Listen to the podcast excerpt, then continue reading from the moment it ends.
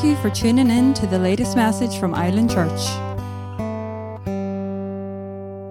I'm glad to be here with you guys this morning. As my lovely wife said at the start, we're from Dundalk and um, we love coming up here to see you guys. We love coming up to share what the Lord's put in our hearts. And, and like I always say every time I'm here, it, I don't see it as, oh, yes, I'm, I'm, I'm in a different church. It's all one family. Amen. And, you know, um, we love our pastors down there, and um, I know they're are in great hands up here. So it's an honor and a privilege to, um, to come and share the word that God's put in my heart. And I believe that you'll be blessed this morning because His word, the seed of His word, is incorruptible. It, it, it, you know, it's incorruptible. And when his seed falls on good ground, it will produce fruit in your life. Amen. And he is faithful, church. He is so, so faithful. So I want to share with you this morning, um, like I said, a word that God put in my heart. And it is very important as believers that we understand these things. Okay? It's very important that we um, are sober and alert. Okay? So, and it's, it's just funny, like what what we opened up with this morning, I, because she didn't tell me that, that what she was sharing and uh, what the Lord put in her heart. And, you know, it's, it goes along with what, I'm, what I want to teach this morning is about, you know, um, being prepared against the attacks of the enemy. Okay? So, you know, uh, what happens many times as believers, we put the word in, we love the Lord, we try to understand how God sees us, but we don't really know how or what it means to resist the devil. You know, we don't, um, or maybe we know what the word says about it, but we don't put in, we don't put it into action in our lives. Okay, so I want to talk to you a wee bit this morning about resisting the devil, about what it actually means. Okay, and you know, but first of all, what I want to say is, we are all, we always need to remember that we are overcomers in Christ Jesus. Who's in Christ this morning? Amen. If you're in Christ, you are an overcomer. Okay? So we don't say these things. We don't put focus on the devil and all, thinking, you know, glorifying him and those things. But yes, we need to be aware. Okay? We need to be aware of his tactics. But he's a created being. I don't, you know, some of these people who put him, put him on the same level as God, it's ridiculous. You know, he's a created being. Okay? Um, and it's, it's not this is not about, you know, glorifying him, about, oh, how great he is. Oh, you need to watch, you need to watch this. No, it's about realizing what's on the inside of you. Because when you do, you'll just be like, whatever. He can try and come all he wants, which he will, but it's not going to prevail. Because this is what I stand upon. So we are overcomers, conquerors through him who loved us. In Romans 8:37 it tells us that we're more than conquerors. Not just conquerors, more than conquerors. He's given us the authority over the enemy. He's given us the victory. But we need to understand how to enforce that victory when he comes. You see, because he'll try and tell you that you don't have it. He'll try and tell you that, you know, oh, he, he's going to win or, or, or, you know, you belong to him or whatever it may be or this situation is going to, you know, destroy your life. But, but, you need to remind him that he's defeated. Okay? we have to enforce that victory and, how to re- and know how to resist him when he comes. Uh, yes, church, and we fight. And, and see, some people mistake that and they're like, okay, right, well, if the victory's won, then why do we say, oh, we fight the good fight of faith? It is a, still a fight. We fight the good fight of faith, but we fight it from the stance of victory.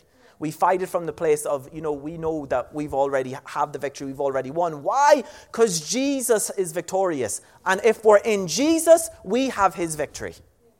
Everything has to be looked at in the light of in Him, as in, you know, who we are in Christ. We need to get our eyes off, oh, you know, I'm a great person. Jason's great. Oh, it's all right for him to say these things, you know, because, you know, he can resist the devil, but I can't. No, that's because you're looking at yourself separate from being in Jesus. If you're in Christ, you're made as more than a conqueror, you're an overcomer. It tells us in Colossians chapter 2 and verse 15 that Jesus, like, defeated the enemy made a show of them openly, triumphant over them.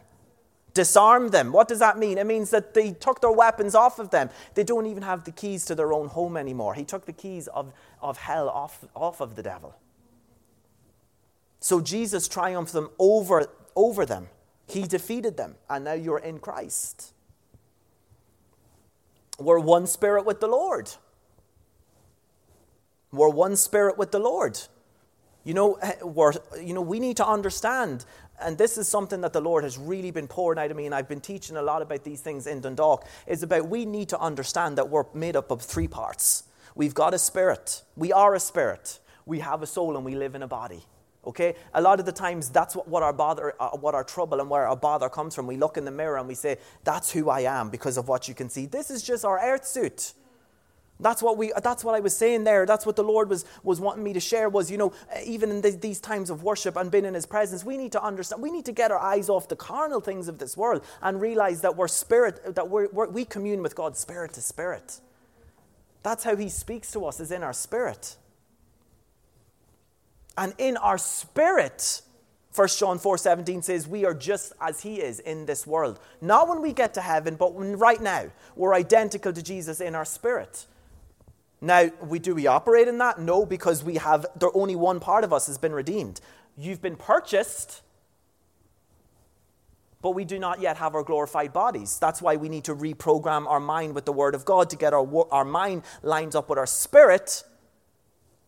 And then we start, Uh, that stuff starts flowing out through our physical body. Amen? So we need to understand who we are in our spirit. It is key. And in your spirit, oh, church, we are more than conquerors because we're just like Jesus.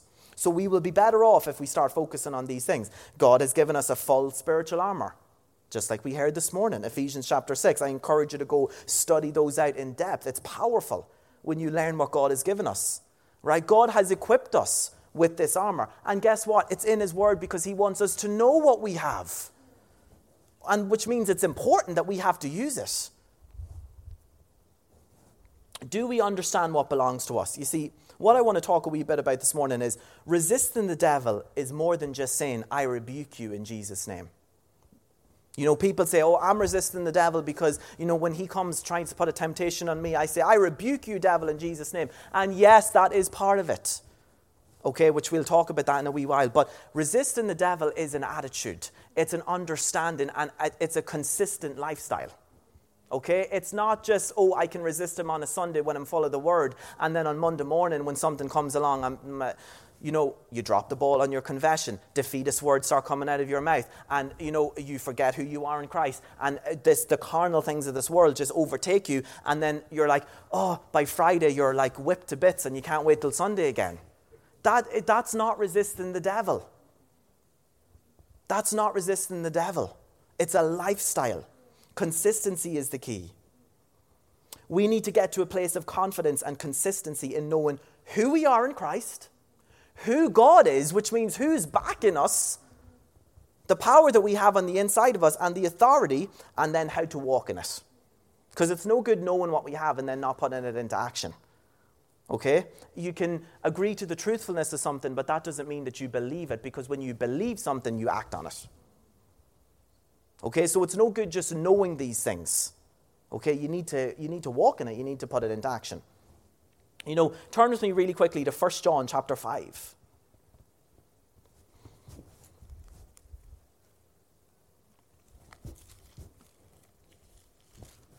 You know, in 1 John chapter 5, it tells us, For whatever is born of God overcomes the world. Who's been born of God in here? Amen. I've been reborn by the Spirit of God. Amen. That's what this is talking about. You know, in verse 1, I won't go back up there for time's sake, but it says, it tells us that whoever believes that Jesus is the Messiah is born of God. So when you believe who Jesus is and you receive him as the Lord and Savior of your life, you have been reborn. So you're now born of God, which means you're a child of God. You belong to him. For whatever is born of God overcomes the world. Church, the Bible tells us that Satan, the devil, he is the God of this world. You know, he is running this world system. That's why, you know, oh, we need to be so mindful that, uh, you know, of the people, and even sometimes we let things like this slip out of our mouth is, oh, it's, oh, it's going to be okay. God's in control. God's in control of these things. God is not in control of this earth system. And uh, like I always say, if he was, he would, he's doing a pretty bad job of it. Okay? You know, Satan is, is, is that's why the world is, is getting darker and darker. The, the people in this world are getting, you know, more and more evil. Why? Because they're submitting to the world system, they're submitting to the devil. Okay, God is not in control of these things. But when God is when you've been reborn of the Spirit of God and Holy Spirit is living on the inside of you, through your surrender and submission to Him, Holy Spirit can lead you and guide you and control your life. But He's not going to control you like you know, manhandling you, making you do things. You have to be submitted, you have to be yielded to Him. You still have your own free will, you still have your own choice to make. Okay, so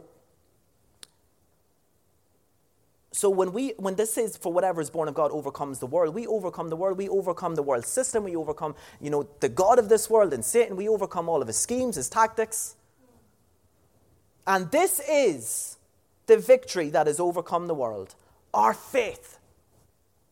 Our faith is the victory that has overcome the world. Who is he who overcomes the world, it says? But he who believes that Jesus is the Son of God. You see, church, when we continue, and that word continue is so important, when we continue to take a stand of faith, believing in who is backing us and what has been placed in us, and then lining our words up with that belief, we will begin to have a consistent lifestyle needed to resist the devil. See, it's our faith. And the Bible actually tells us that it's the faith of Jesus Christ that's been placed on the inside of us. You see, it's not your own human faith, because how could your human faith believe in something that you cannot see?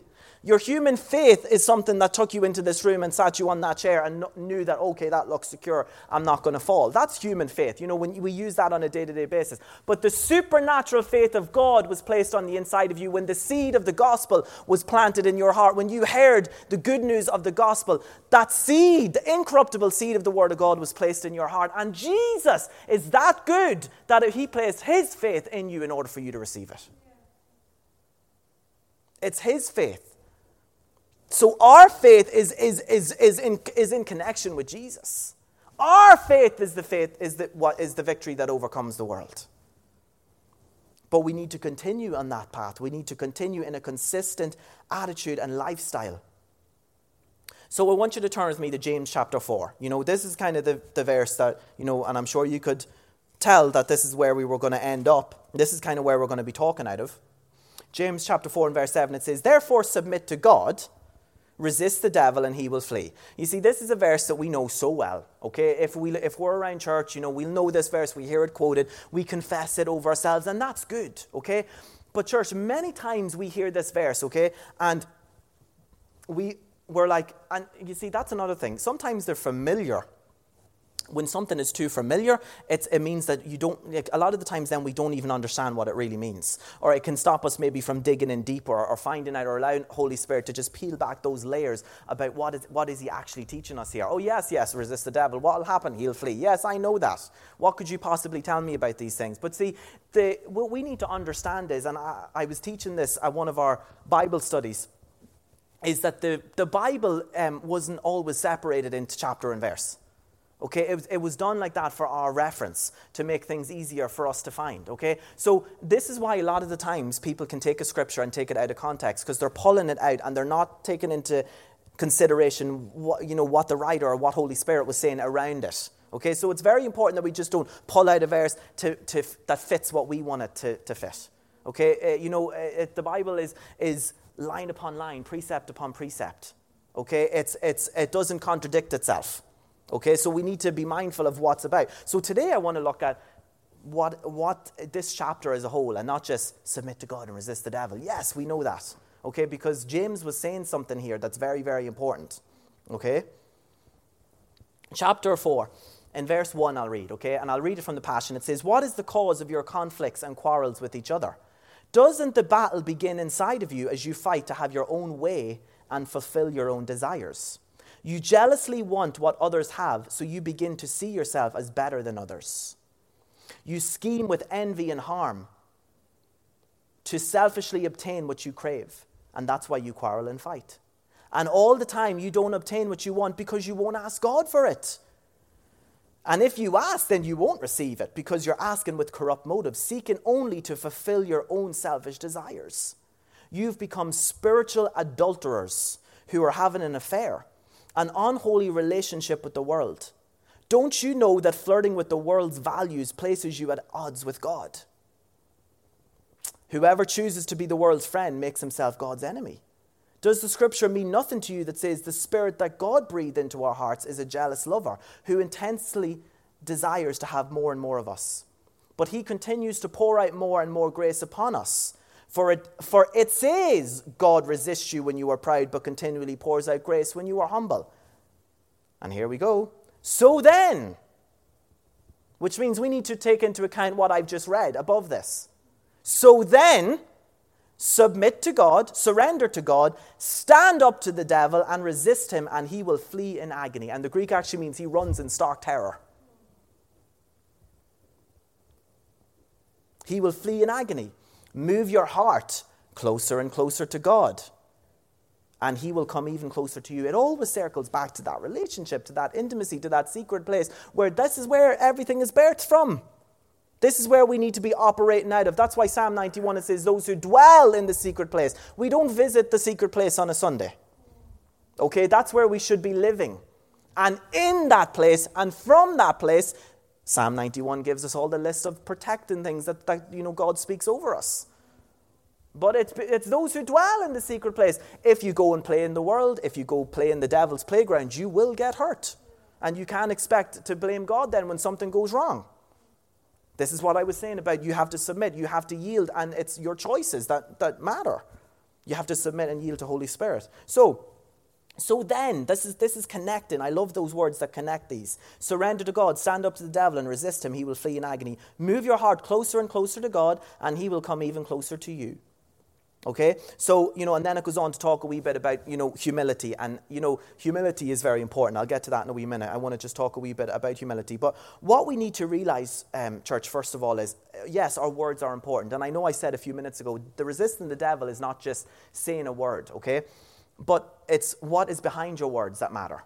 And that's what's important, okay? So, but our words are very important, and I just want to stop here for a second. James wrote about it a lot in the chapter before this. Go read chapter 3.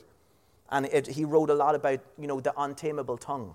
You know, how power, powerful the tongue is. It may be small member, but it can steer and control. And he gave, it, he, he uh, gave an example of a ship. You know, how a ship could be massive, but, you know, the control center is, is in that rudder. And, you know, and it can be steered very simply by the pilot or by the captain.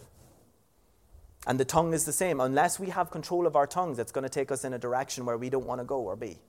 We need to take control of the words that come out of our mouth, okay? So um, eh, our words are important, but I want to read out, just go back with me one page there in chapter 3, and it says in verse 11 of James Does a spring send forth fresh water and bitter from the same opening? Can a fig tree, my brethren, bear olives, or a grapevine bear figs? Thus, no spring can yield both salt water and fresh water. So, what this is teaching us is you can't expect, like, you can't speak polluted words as part of your vocabulary and then expect something to happen when you start speaking faith words to resist the devil. You can't, you know, have a mouth like a sewer from Monday to Saturday and then come into church and, and know what to say because many, many times we know what to say. We know the right word to say. And the fact that we can turn it on and off is a very good indication that, you know, you're in control of what you're saying. Okay, so a lot of the times we can control what we say depending on the environment that we're in. And that just goes to show that, you know, you're completely yielded to the flesh. So you need to, you can't speak polluted words out of your mouth and then expect something to happen when you start speaking, you know, I, you know, to resist the devil. You can't, you know, uh, our, the water coming forth should be all pure water. If we allow salty, polluted water, water to get in there, it's, it's very difficult. It's very, very difficult to operate in, in how God wants us to operate. And then um, I once gave this, I, I was teaching our young people, um, you know, the, the importance of, um, you know, not allowing sin to enter in, into your life, okay? And I got this jug of water and I put like a wee tiny drop of blue food, food dye in it and it just completely permeated the whole thing. It discolored the whole thing. And I was like, that is, say this glass of water is your reputation. This is, you know, your lifestyle. This is how you are before God. And if you let one drop of sin in there or, you know, unrighteousness or wickedness in there, it pollutes everything. It pollutes everything. And it's very difficult then. Now, you can, you know, through the power of the Holy Spirit, and, you know, you can get these things out of your life. But what, how do you do it? You have to continually wash it out and until it flows out, until that water is, is uh, clear again. It has to come from a, from a, from a, like a stream. It has to come from a living, a living stream, which is Holy Spirit. And he, if you yield to Him, He will start flushing all of those things out of you. But it's, it's a process. And we can skip that process if we just stay away from things. Okay, so you can't allow, if you start speaking, um, you know, a bad vocabulary, you know, as in, in, in, accordance with the word of God. If you start speaking these polluted words out of your mouth, it, it's, you're, you're making life difficult for yourself, okay? Because then you have to then get untrain yourself and allow Holy Spirit to get to wash these things out of you. So then just don't do it in the first place. Stop. Don't yield to these things. Okay, so your words are important, so I want you to remember that. And we, I know we all know that, okay? But you can't speak polluted words and then just expect something to happen. We can't afford to have double standards when it comes to our words. Okay? If we're so flippant with your words, if you're so flippant with your words, when you do speak forth the word, your spirit can't even back it because who knows what you take seriously? I will even go as far to say, if you're constantly, it doesn't even have to be a swear word. But if you're constantly putting your name, your words to something, and you're putting your name to something, and then you don't stand over it, how? How do you expect then, when you speak forth words of power and speak forth faith words, that the devil's going to listen to you? Oh, yes, I'll be there. I'll be there at such and such time. Oh, yes, I will do that for you. Yes, I will, you know, I will look after that for you. And then, you know, somebody let you down. And look at, I know things happen, but I'm talking about this as a lifestyle. You know, this is, oh, this is how you're known, this is your personality. If you live like that, church, you know, you can't expect your, you can't expect things to, that when you speak forth, things are going to happen. Your spirit needs to know that when you speak, you mean what you say. And that they're righteous words coming out of your mouth. Okay? So your tongue is a powerful tool, and although it is a little member, it can determine the direction of your life. Humility. Humility is very important. And I, will be just uh, talking a bit about humility over these next few minutes as we um, go over these verses. But our humility before God will cure the worldliness that's in you. You know, it's when you get your eyes on who God is. Pride is very dangerous.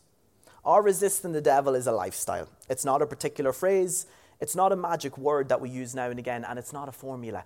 Oh, just say these words, and yes, you will resist the devil. That's not what resisting the devil is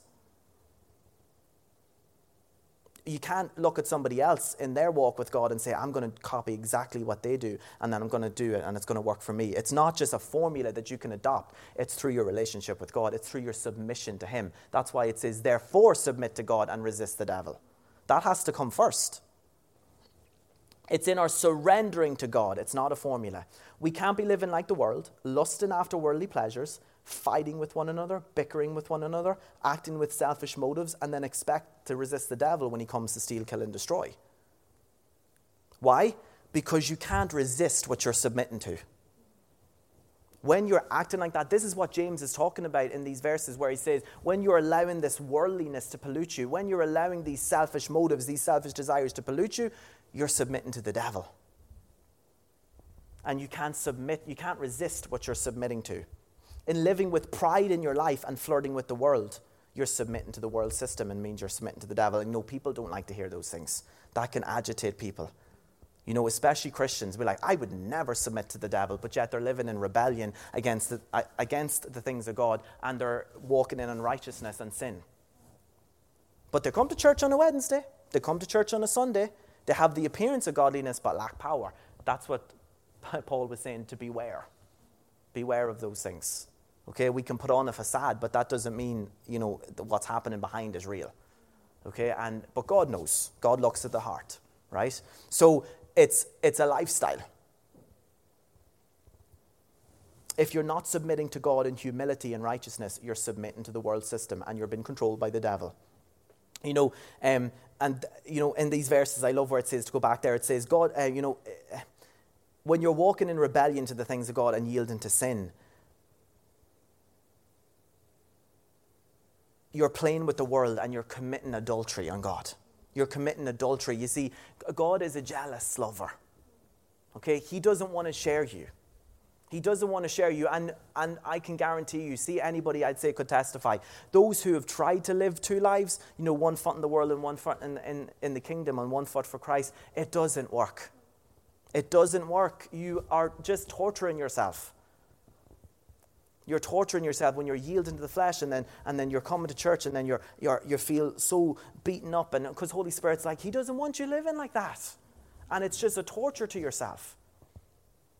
Okay, and it doesn't work. You never have any effect. It doesn't, it doesn't go anywhere. You, a, lot, a lot of the times, unless you get your act together, of course, you, you end up going in the complete, complete opposite direction into com- a complete backslidden state. So to God, it's like committing adultery. It's like, you know, I went and said to my wife, oh, um, on Sunday night, okay, I'll see you now. I'll be back next Sunday. I'm just going to go now and I'm going to spend the week with another woman. I know what she'd say. I'd have a sore, I'd have a sore jaw. Okay? It, but I know we laugh about these things and it sounds ridiculous, but this is what we're doing. You see, this is what we're doing on God when we do these things. We say, Right, okay, Lord, thanks for healing me today. I'll see you next week. And then you're back in flirting with the world Monday to Saturday. And then you come back and you say, Headache, you leave in Jesus' name. Devil, I resist you. And we think, Oh, I'm resisting the devil. It's not just your words. Your words are important, but there's a lot more to it. God wants your whole heart. And, he, and at the end of that chapter and verse, or in the end of those verses, the portion of scripture that I read, he talks about, you know, how he will uplift and exalt the humble. Humility is so important. And you know, it's not even those that are in total rebellion to the things of God, because it's, it's easy sometimes to spot those things and say, oh, they're in complete rebellion. They're just turning their backs completely on God and they're, they're you know, completely submitting to the devil.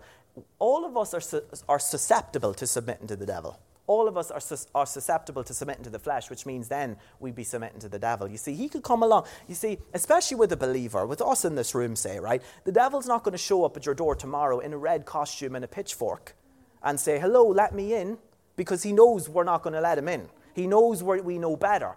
But see, he'll come with a wee bit of bitterness, or he'll come with a wee bit of resentment, or he'll come with a wee bit of, you know, anger issues or, or anything. He'll try and exploit a weakness and he'll try and come with a wee sliver of, you know, oh, um, I'll just, you know, I'll bring this temptation of, you know, like a sore back and see what they cling to. I'll bring this temptation for this or bring that temptation for that. And he's looking out to see what you cling to.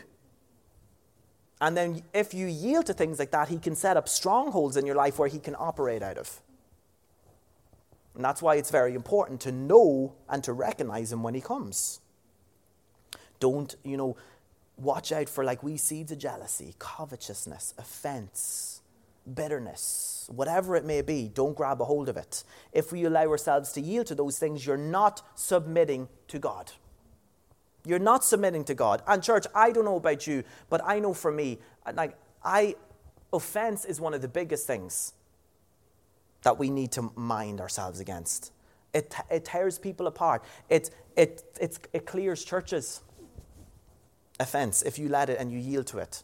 Okay? Why? It, it, it, it's the simple root of it is you take your eyes off Jesus and it's on yourself. It's pride. It's pride.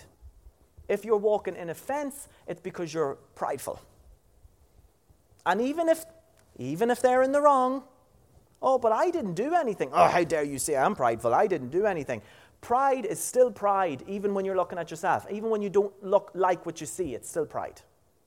When you're focused on yourself, that's all you're cared about, that's all what, you, what you're thinking about. It means you're not submitting to God. So, this is key in resisting the devil. Therefore, submit to God. We need to give him each area of our lives to fully submit to him your lifestyle, your marriage, your career, everything.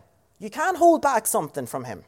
Okay? He has to he has to be Lord of it all.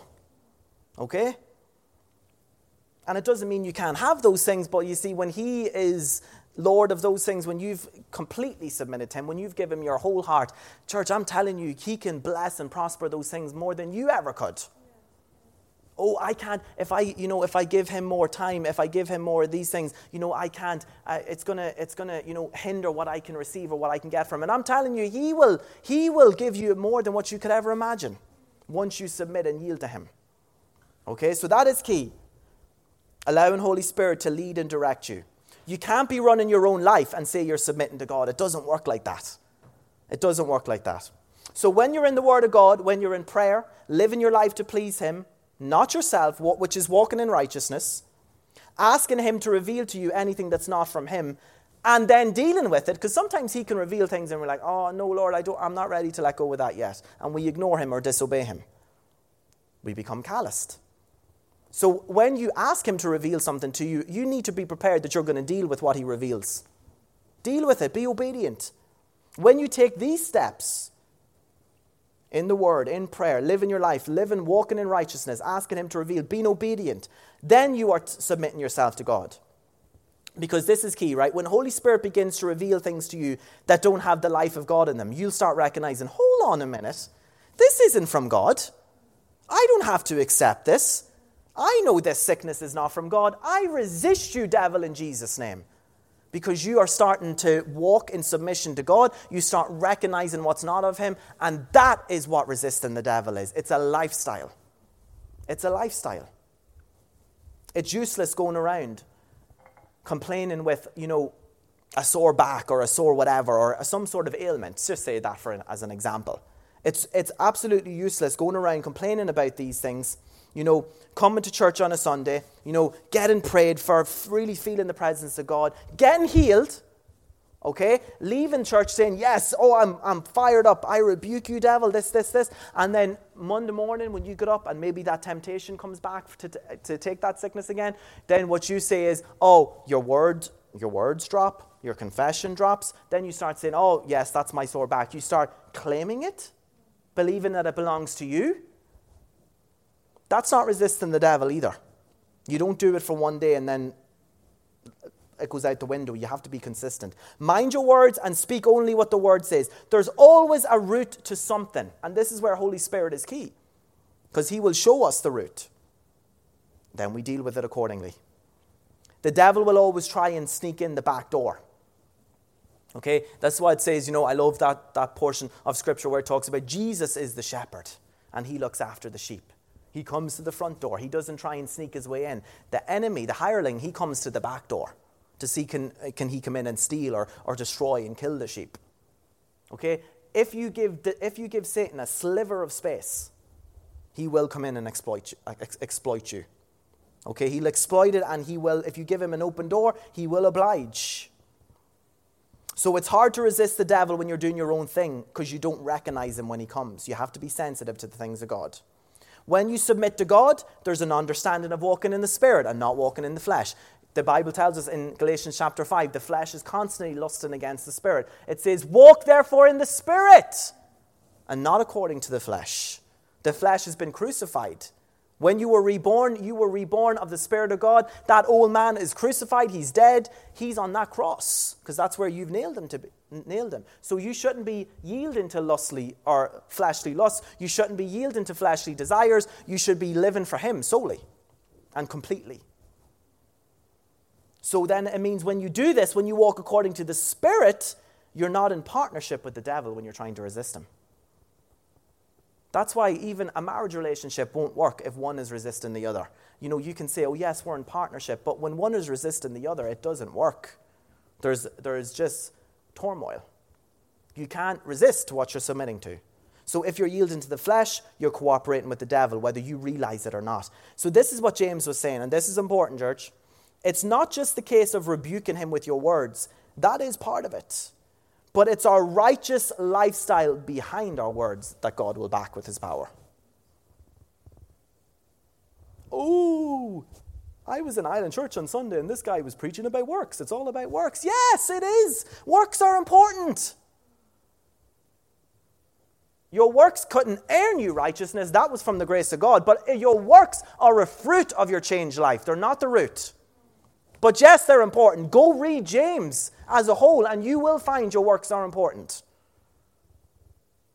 It's your righteous lifestyle behind your words that God will back with his power. Because that will be a giveaway of where you're yielding to. When your lifestyle lines up with God's word, he will exalt you and lift you up. Our authority comes from God. This is where the battle is won. When we're fully submitted and surrendered to God, you're able to walk in the authority that He's given you. And this will cause the devil to run in stark terror in the opposite direction when you're standing in the authority that He's given you. So the promise of God says, resist the devil and he will flee. So, church, what does that mean? When you don't resist him, he won't flee. He will hang around and he will uh, try and exploit you, like I said. He will hang around and try and wreak havoc. He will come to steal, kill, and destroy. So if you don't resist him, you're going to have to deal with him. You have to resist and he will flee. It's a promise of God. For do it for yourself, do it for your family, do it for your church, do it for do it for whatever is in your life. And the, God has placed you in a position, God has placed you in a, in a place where you know you're not only just resisting him for yourself, but for you can't resist the devil for somebody else, but you can resist the devil with them. You can resist the devil with them especially when it comes to partnerships and stuff like that. But if we don't, he stays and hangs around. So we need to take a stand against the enemy. You know, and then some might say, well, I've been resisting the devil. You know, I'm, you know, I've been struggling with this problem for so many weeks or so many months or my whole life or whatever. I've been resisting him. I've been resisting him. And yes, God has healed me. You know, I came to church or I came to Island Church or I came wherever. And, you know, I got laid hand, I got, you know, hands laid upon her. I received through his presence and God has healed me you know? And then but you know a couple of days later or a couple of weeks later you know um, he, you know i'm starting to feel these things again. You see you're, you're too much in your feelings. You're too much in the physical. You see the promise of god says resist the devil and he will flee. It doesn't say resist the devil and uh, he will flee and never come back. Because he will try and come back. Okay? This goes back to it needs to be a consistent lifestyle this goes back to that it doesn't need to just be on a day here or there. It's a continual thing, it's an attitude. So then when he does come back and you recognize him, you say, No, no, no, devil, not today. I don't think so. I resist you in the name of Jesus. I will not accept those things because this is what the word says I have. This is who God says I am, and this is what I'm going to speak out. We just need to keep walking in the authority that Jesus has given us and enforce the victory that he's already won. Church, that should be, that alone, the victory that he's already won, a revelation of that, which should, ought to fill us so full of joy that we can just laugh at the devil when he comes knocking. Who do you think you are? Do you know who I am? I am the son or I am a daughter of the Most High God. The same spirit that raised Christ from the dead is dwelling on the inside of me, quickening my mortal body I am made more than a conqueror through Christ Jesus. I can do all things through him who strengthens me. By the stripes of Jesus, I have been, I've been already healed. Matthew 8 confirms that that was even physical healing. So I am the healed of God. That's who I am. Devil, who are you? Uh, let me tell you where you're going. You're destined for the lake of fire. That's where your destiny is. I'm destined for the kingdom of God. I'm going to be in eternity with him. You start speaking to him and reminding him where he's going. It's a consistent attitude. Turns me to Isaiah chapter 54. And this is another popular verse that we all know very well. Isaiah chapter 54, verse 17 says, No weapon formed against you shall prosper, and every tongue which rises against you in judgment you shall condemn. This is the heritage of the servants of the Lord, and their righteousness is from me. You see, church, we need to know and we need to act upon what Jesus has done for us. We need to know and we need to act upon. You see, and this is another thing of just taking a familiar verse and then not really digging or understanding what it's really saying. Like just like, oh, resist the devil and he will flee, or no weapon formed against me will prosper. Full stop. That's not what that verse says. You see, what it says then is, this is the heritage of the Lord, of the servants of the Lord, and their righteousness is from me. We need to know and act upon what Jesus has done. He has made us righteous. It was his righteousness that made us righteous, not ours not ours. This is why it, it actually it, it grates on me when I hear believers walk around with this sinner's mentality, beating themselves up in condemnation, living a life ridden with guilt, and constantly knocking themselves down because they think they're walking in humility. Oh, church, it's far from the truth. Because it's actually an insult to God's righteousness when we look at it like that. It's an insult to God's righteousness because you don't really believe that God's righteousness made you clean and made you whole. Like it says, we are, we are reborn in perfect righteousness and holiness. It was the righteousness of God in Christ Jesus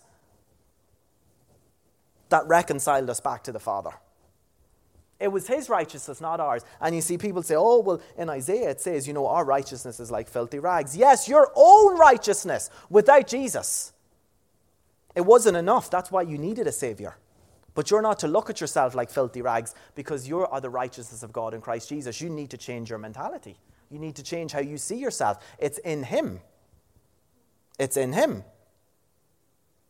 The Bible says, like I said in 1 John 4, 4 17, you are just like Jesus in this world. Your spirit man is identical to Jesus.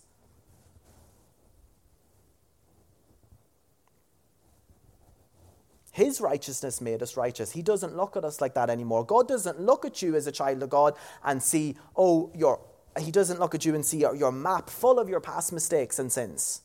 He says He casts them as far as the east is from the west. When He sees you, He sees Jesus. He doesn't see Cynthia. He doesn't see Barry. He doesn't see Lane. He doesn't see you as an individual. He sees Jesus. He either looks at you in Christ or in Adam. Well, you were in Adam before you were born, before you were reborn. He sees you in Christ. That's how he sees you. You see, humility is not beating yourself up because you think you're not good enough.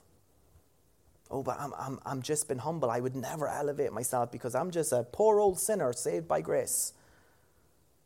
See, true humility is focusing on who God is, not what you're not. Oh, I'm not good enough. I'm not righteous. I couldn't do this. I'm not capable. I'm not this. I'm not that. That's not humility. That's pride. People think, I used to think, and I know this because I used to think this way. I used to think what pride is was just all these people that walk around all puffed up and think they're the bee's knees and think they're great at everything. That's not just what pride is. Pride is when you're focused on yourself, full stop. Whether you like what you see or not. It's the opposite of humility. But true humility is focusing on what God is. It's all is about Him. When you're looking at yourself, that's where you're going to see the limitations. That's when you're going to see the problems, and that's when you're going to fall, because the Bible says pride comes before a fall. Humility is looking at Jesus and focusing on what He is. This verse tells us that our heritage is from the Lord. What is? Our righteousness. And because of this righteousness and who he made us to be, we can stand up and resist the devil. Because no weapon formed against us will prosper. Sure, any Joe Blogg could say that. Well, no weapon formed against me will prosper. But is it their heritage? Or have they been made the righteousness of God in Christ Jesus? Your heritage is something that you have inherited. So, as when we stand in that position of authority, like I said, knowing who God is, knowing who He made us to be, who is backing us, that all of heaven is backing us, the Spirit of God living on the inside of us, the power that's in the inside of us, when we know where we stand, we can stand up and resist the devil with power. But you need to know who you are in Christ. It, it, it's foundational. You have to know who you are in Him. That is your heritage. In the ESV, it translates vindication. God vindicates us, church. He'll repay the enemy for us. Oh, praise the Lord. We just need to keep walking in the righteousness that He's placed on the inside of us, and we will consistently resist the devil. You know, weapons can come in many different forms. No weapon formed against me will prosper. And I would encourage you, I've circled that in my Bible, no weapon. Because no weapon means no weapon. weapon can, weapons can come in many different forms, but we can resist them all when we stand in who we are in Christ. And then it also tells us to condemn every word that rises up against us. You see, that's another part we leave out or we don't do. You have to do that. Nobody else is going to do that for you. Don't allow the enemy to whisper words in your ear. Shut them down and beat them with the Word of God. Don't allow them to bring thoughts. And another thing is, and I say this time and time again, you cannot fight a thought with another thought. You have to speak out against it. Take every thought into captivity and put them under the obedience of Christ. Put them under your feet. When we allow a thought to settle, that's why a lot of things that we do, and even uh, uh, things are all, when we act in unrighteousness and do things like that, church, it's premeditated. You don't just wake up one day and say, I'm going to commit adultery today. You start submitting to thoughts, putting things in that shouldn't be there, thinking about things you think it in your, in your head before you act it. You know, somebody doesn't just wake up and say, I'm going to go rob the Bellagio in Las Vegas today. A lot of thought and planning and processes went behind that. You don't just take on an operation like that, it's premeditated. You think about these things. Don't allow him to whisper thoughts in your ear and allow them to take hold. You stand against them, you speak out against them. We need to understand that in order to resist the devil and his weapons that he'll form against us, you need to stand in the knowledge that God has made you righteous and you're his children. That is your heritage. I'm going to give you a few points in closing here, right? Of um, it's a couple of things that we can use or do to resist the devil, right? And I encourage you to take note of these things because, and, and, and a lot of them we think, oh yes, yes, I know that, but it's knowing how to how to apply them and where to apply them. Okay, so number one, the Word of God. Okay, so what I mean by, okay, the Word of God, yes, well, I knew you were going to say that. But see, the Word of God is truth. The Bible tells us the devil is the father of all lies. So if you don't have the Word in you, how will you recognize what's a truth and what's a lie? So that's when he comes with his lie. You'll accept it as truth. When he comes to say, Oh, I've put cancer upon you. When he comes to say, I, Oh, I've come, I put depression on you. When he comes and with as ugly, disgusting labels and tries to put them on you, you accept them as truth because you don't know that it's a lie, because you don't have the word in you. How can you fight the lie when you don't have the truth? The word of God is truth. So you need to recognize the lie by putting the Word of God in. The enemy will always try to whisper his lies using your own voice. Did you ever notice that? He didn't say, Hello, Cynthia, I'm the devil. Oh, you're going to struggle in this area. He tries to make it sound like that's who you are. He uses your own voice oh, I'm no good at that. I couldn't do that. Or, uh, oh, oh, I feel this. So this is going to turn into this. Or, you know, oh, my life's falling apart. Or this is what the, you know, the bank said. I'm, I'm going to be kicked out of my home. You know, and it's all, he tries to make it personal. He tries to use your own voice to whisper his lies in your ear to convince you that's who you are. That's why you need to keep going back to who you are in Christ. It's your heritage. Our heritage is that we've been made the righteousness of God you start speaking those things out. You know, he comes, he whispers, is that I'm not good enough. I'm going to get sick with this. I'm a bad husband. I'm broke. I'm a failure. Blah, blah, blah, blah, blah. And this is what he tries to whisper. This is what he tries to get you to take a hold of. His lies become your truth because you think that's the way you are and you don't know who God's made you to be. Don't allow his lies to become your truth. How you combat that, that is, is you constantly put the word in. You have to put the word in, into inside of you, and then the Spirit of God will speak to you and remind you that the word says who you are. Like I love that in John uh, 14, something around 26, somewhere around there. You know, the Bible says one of the roles of the Holy Spirit is to, is to remind us of the words Jesus spoke. And I, I was teaching on this on Wednesday night in Dundalk about, you know, the, uh, we, we'd have no excuse for not renewing our minds. People say, "Oh, I, I can't. That's what you do for a living, or you know, you've so, so much study time, or you, I, I, like, I work twelve hours a day, or I do this, I do that." You know, it's about it's about quality, and not always about quantity. What are you putting in? You meditate on the Word of God, even take a verse or whatever, man. Everybody is different. And this is why you need to allow Holy Spirit to, to lead you and show you how to do these things. But I mean, you take a scripture in the morning and you meditate on that and you allow Holy Spirit to just continue, peel back layers throughout the day. Because why? He brings up to your remembrance the words that Jesus spoke. So you take the word, this is Jesus. This is Jesus. This isn't just a book. This is Jesus, the living expression in written form. So you take the words that he spoke and you allow Holy Spirit to remind you of that throughout the day instead of all the garbage of the day that you're not good enough. Instead of all the garbage of the day when the devil comes with his lies and his deceit. Don't allow yourself to think on those things. Think on the stuff that you're putting in. That's renewing your mind. It's reprogramming your mind as to, you know, because when we get reborn, your mind isn't just, oh, automatically think God thoughts. You have to, you have to renew them. That's one of the first things I'll tell a new believer to do is go to Romans chapter 12 and verse 2. You need to renew your mind. Because number one, the devil will try and talk you out of everything that's just happened. Renew your mind with the Word of God. Why? Because this is truth. When you get truth in, you can spot his lies. Number two, be filled with the Holy Spirit. Pray in the Spirit. That's another way you can resist the devil. You can't resist the devil without any power.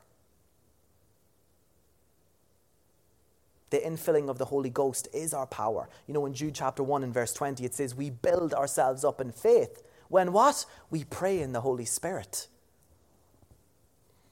It goes on to say in verse 21 of, of Jude, it says, and we keep and we keep ourselves in the love of God. I don't know about you, church, but when I'm praying in the Spirit, I'm just reminded of how much God loves me. I'm reminded of our relationship together. I'm reminded of, of, of how much, you know, of how He sees me. Because you're, you're, putting, you're not putting all the garbage of the day in.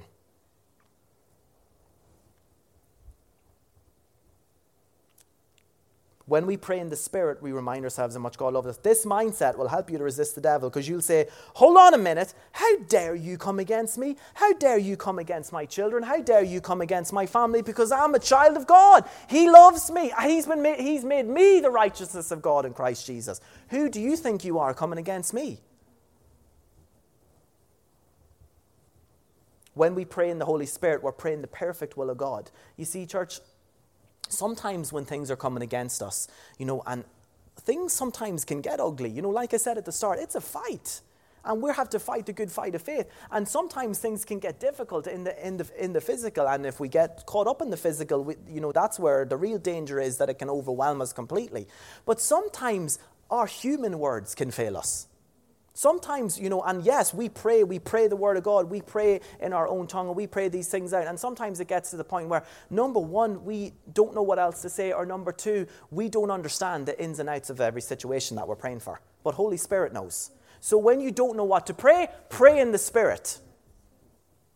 When you don't know what to pray, pray in the Spirit. It's the perfect will of God. And you know what? Another thing I love in Romans 8 26, it says, the Holy Spirit comes and intercedes with us. He intercedes on our behalf. It's the perfect prayer. And you know what I love about it? It was given, it's a gift to the church, it's a gift to his body. Did you ever notice when you're in a service and the move of the Spirit starts going off, if there's any familiar spirits or religious devils in the place, they start getting antsy and agitated and they start to disrupt and scream out and shout. Why is that? Because they don't like it. They, no, they don't understand what's happening. They can't understand it and a lot of the times that there are no, oh God, you know, Holy Spirit's fixing to do something here. Okay, but uh, they don't like it. It makes them agitated. It's a gift given to the church, and we need to use it. We need to walk in it. Number three, be mindful what you listen to and what you let in. And this kind of goes along with what I was saying, what those, those verses in James. Fill your eyes and ears with what is edifying to your spirit. I encourage you, before you do something, before you watch something, before you listen to something, ask yourself, is this going to be edifying to my spirit? And if the answer is no, don't, don't do it.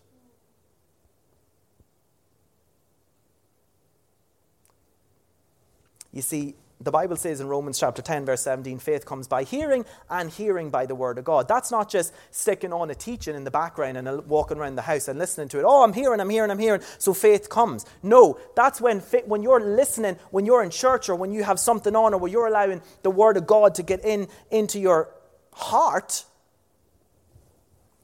Holy Spirit through the Rhema word, through that revelation knowledge, speaks directly to your spirit, speaks directly to your heart, drops that in on the inside of you, and you know that you know that you know that it's truth. It's not just the pastor saying it, it's not just me saying it, it's not just whoever saying it. Oh, yes, I know that because this is true because such and such told me that on Sunday. No, you know it's true. That isn't going to get you through when the devil comes knocking. Devil, I resist you because the pastor said on Sunday that I'm the healed of God. It has to be revelation knowledge to you. You have to know it, and God has to speak it directly to your heart. Faith comes by hearing and hearing by the word of God. You see, you've been given the measure of faith, but uh, you have to exercise it, you have to build it up, you have to, you have to put in what's edifying.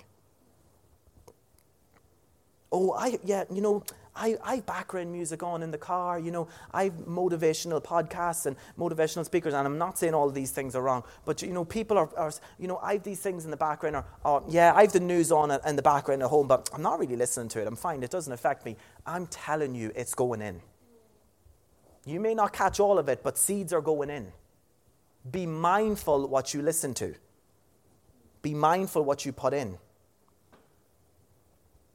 The only thing that will strengthen your faith is the Word of God. Be mindful what, you're, what teaching even you're listening to. Oh, such and such. It's a, he's a Christian. I'm going to put him on and listen to him. Be mindful.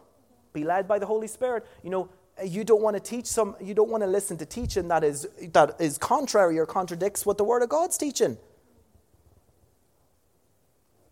i'll just leave that one there but be mindful guys number 4 rebuke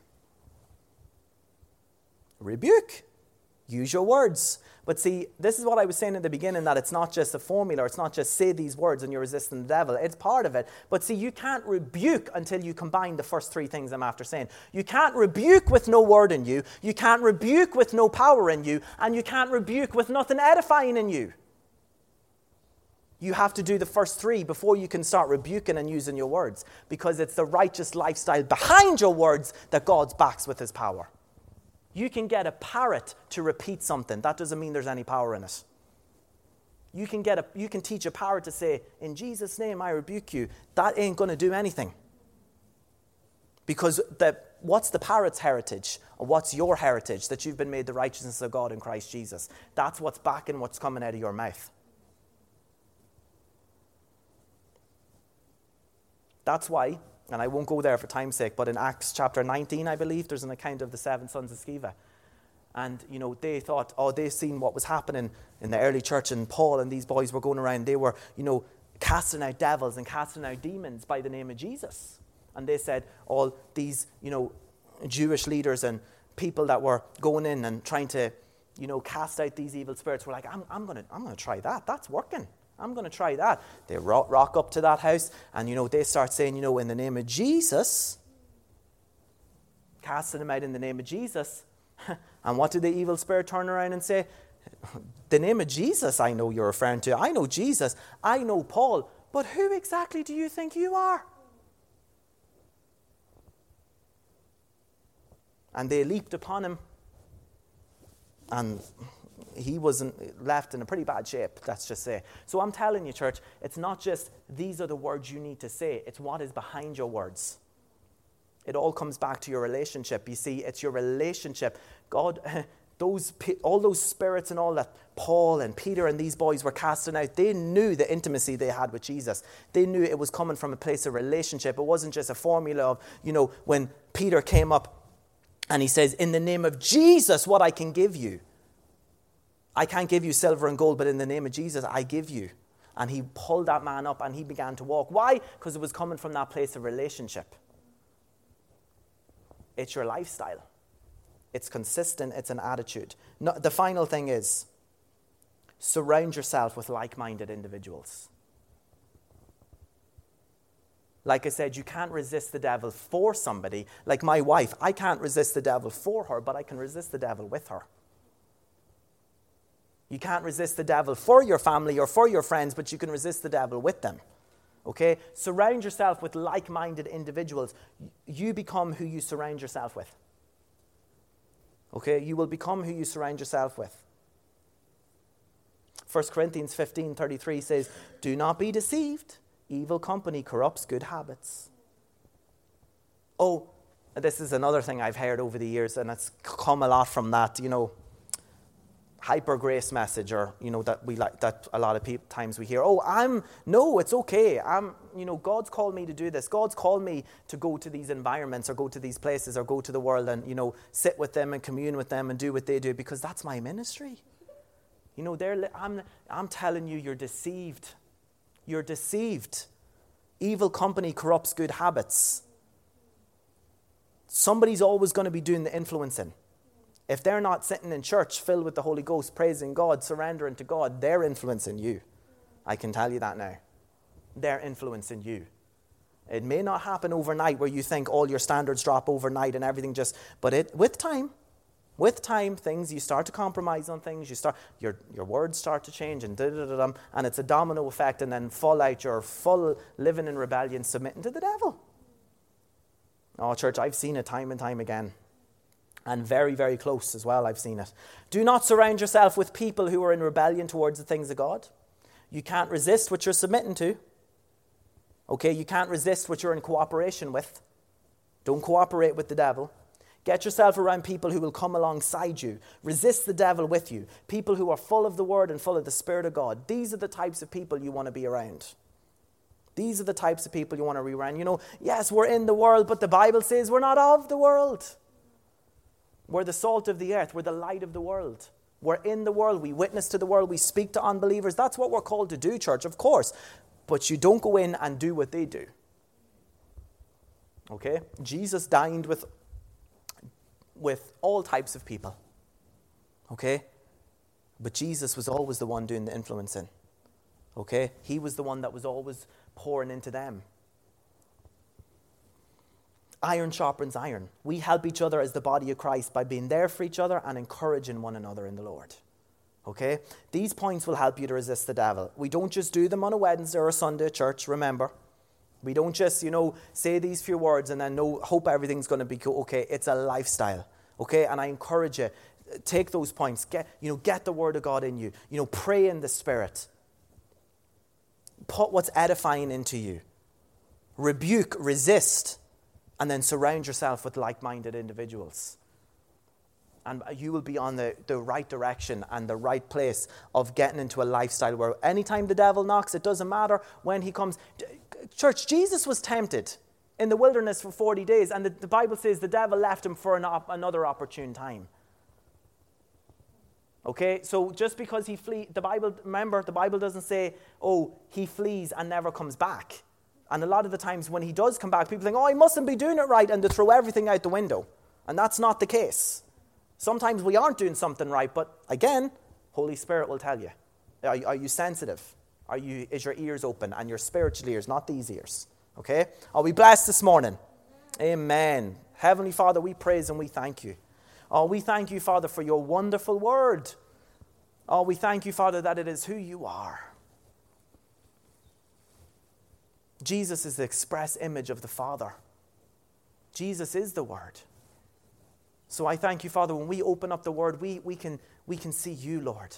And not, not only that, it's our spiritual mirror. We can see who we are in Christ, not in our physical mirror and when we can see our physical features, but we can see who we really are through your word. So I thank you for this time in your word this morning. I believe, Lord, that seeds went forth, Lord, are going to plant and produce a harvest and fruit in the good ground, good heart grounds of these people. Thank you for the seekers that are in this house, Lord, that are seeking your presence and your word. Oh, we thank you, Father, Lord, for your wonderful presence this morning. We thank you, Father, Lord, for, oh, Lord, and for healings, Father, Lord, for just, Lord, words, Father, Lord, for just changes, transformations that took place in people's lives, even just from a single word that was spoken. Thank you, Father. You're so good. You're so faithful. We thank you, Father, Lord, for Psalm 91, Lord, that we dwell in the secret place. We're dwell under the shadow of the Almighty. That is where we make our home. Oh, Lord, we're intimate with you. We're in a relationship with you. So, therefore, Lord, no harm will come near us. No harm will befall us. No wicked plan from a wicked man or the devil himself will prosper against us. No plague will come near us, our, our dwelling place. No virus, no strain, no this, no that. We will not listen to the fear mongering. We will not listen because we are being careful what we put in and we resist the devil and all of his schemes. So we thank you that angels, Father, are going with us, Father, protecting us in all of our ways. Holy Spirit, you are leading us and guiding us into all truth. Thank you, Father, Lord, that you give us opportunities this week, Father, Lord, to just walk in your love, to minister the gospel, to get people snatched from the grave and snatched from the pits of hell, Father, to bring them into relationship with you. Help us not miss opportunities, Lord. Help us get over our pride and not be interested or concerned about the fear of man. But we've such a reverence and respect and a fear for you, Lord, that we'll obey and submit to you in all that we do. So we thank you, Father. We walk in love, Lord, towards you in everything we do. And we walk in faith, Lord, knowing that our faith produces corresponding actions. We won't just hear what we said today and say, Yes, Lord, that's good, and then do nothing about it. We'll start putting these things into action on a daily basis because that's what the Christian walk is all about. It's about taking the principles, the promises of God's word, and applying them to our lives. We don't want to uh, overcomplicate things, Lord. We just want to walk in obedience to you and surrender and give our whole hearts to you. So, Father, in closing, we declare by faith, Lord, Island Church is covered by your blood, empowered by your word, and anointed by the Holy Ghost. Amen. Amen.